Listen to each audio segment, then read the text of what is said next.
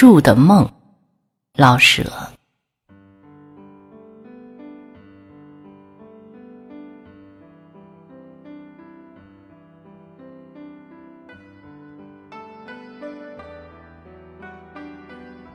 在北平与青岛住家的时候，我永远没想到过将来我要住在什么地方去。在乐园里的人，或者不会梦想另辟乐园吧。在抗战中，在重庆与它的郊区住了六年，这六年的酷暑重雾和房屋的不像房屋，使我会做梦了。我梦想着抗战胜利后我应去住的地方。不管我的梦想能否成为事实，说出来总是好玩的。春天，我将要住在杭州。二十年前我到过杭州，只住了两天。那是旧历的二月初，在西湖上，我看见了嫩柳与菜花，碧浪与翠竹。山上的光景如何？没有看到。三四月的樱花山水如何？也无从晓得。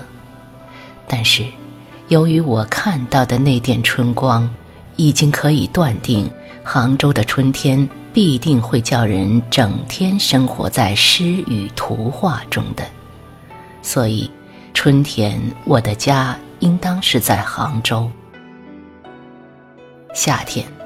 我想青城山应当算作最理想的地方，在那里，我虽然只住过十天，可是它的幽静已拴住了我的心灵。在我所看见的山水中，只有这里没有使我失望。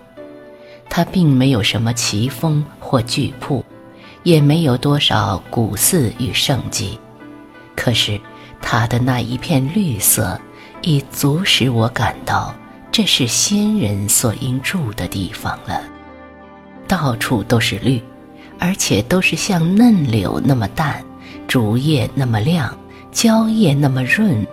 目之所及，那片淡而光润的绿色都在轻轻地颤动，仿佛要流入空中与心中去似的。这个绿色会像音乐似的。涤清了心中的万虑。山中有水有茶还有酒，早晚即使在暑天也需穿起毛衣。我想，在这里住一夏天，必能写出一部十万到二十万的小说。假若青城山去不成，求其次者才提到青岛。我在青岛住过三年，很喜爱它。不过春夏之交，它有雾，虽然不很热，可是相当的湿闷。再说一到夏天，游人来的很多，失去了海滨上的清静，美而不静，便至少失去一半的美。最使我看不惯的是那些喝醉的外国水兵与差不多是裸体的而没有曲线美的妓女。秋天游人都走开，这地方反倒更可爱些。不过，秋天一定要住北平。天堂是什么样子，我不晓得。但是从我的生活经验去判断，北平之秋便是天堂。论天气不冷不热，论吃食苹果、梨、柿、枣、葡萄，都每样有若干种。至于北平特产的小白梨与大白海棠，恐怕就是乐园中的禁果吧。连亚当与夏娃见了。也必滴下口水来。果子而外，羊肉正肥，高粱红的螃蟹刚好下市，而良乡的栗子也香闻十里。论花草，菊花种类之多，花市之奇，可以甲天下。西山有红叶可见，北海可以划船。虽然荷花已残，荷叶可还有一片清香。衣食住行，在北平的秋天是没有一项不使人满意的。即使没有余钱买菊吃蟹，一两毛钱还可以抱二两羊肉，弄一小壶佛手露啊。冬天我还没打好主意，香港很暖和，适于我这贫血怕冷的人去住。但是洋味儿太重，我不高兴去。广州我没有到过，无从判断。成都或者相当的合适，虽然并不怎样和暖，可是为了水仙、素心、腊梅、各色的茶花与红梅、绿梅。仿佛就受一点寒冷，也颇值得去了。昆明的花也多，而且天气比成都好。可是旧书铺与精美而便宜的小吃食远不及成都的那么多。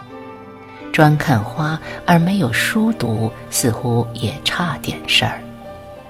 好吧，就暂时这么规定。冬天不住成都。便住昆明吧。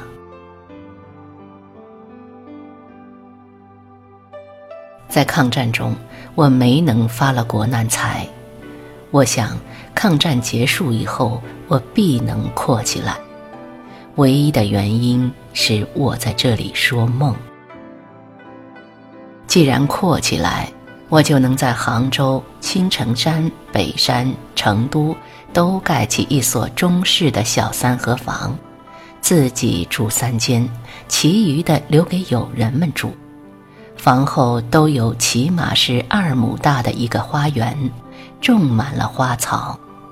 住客有随便折花的，便毫不客气地赶出去。青岛与昆明也各建小房一所，作为候补住宅。各处的小宅，不管是什么材料盖成的，一律叫做不会草堂。在抗战中开会开够了，所以永远不会。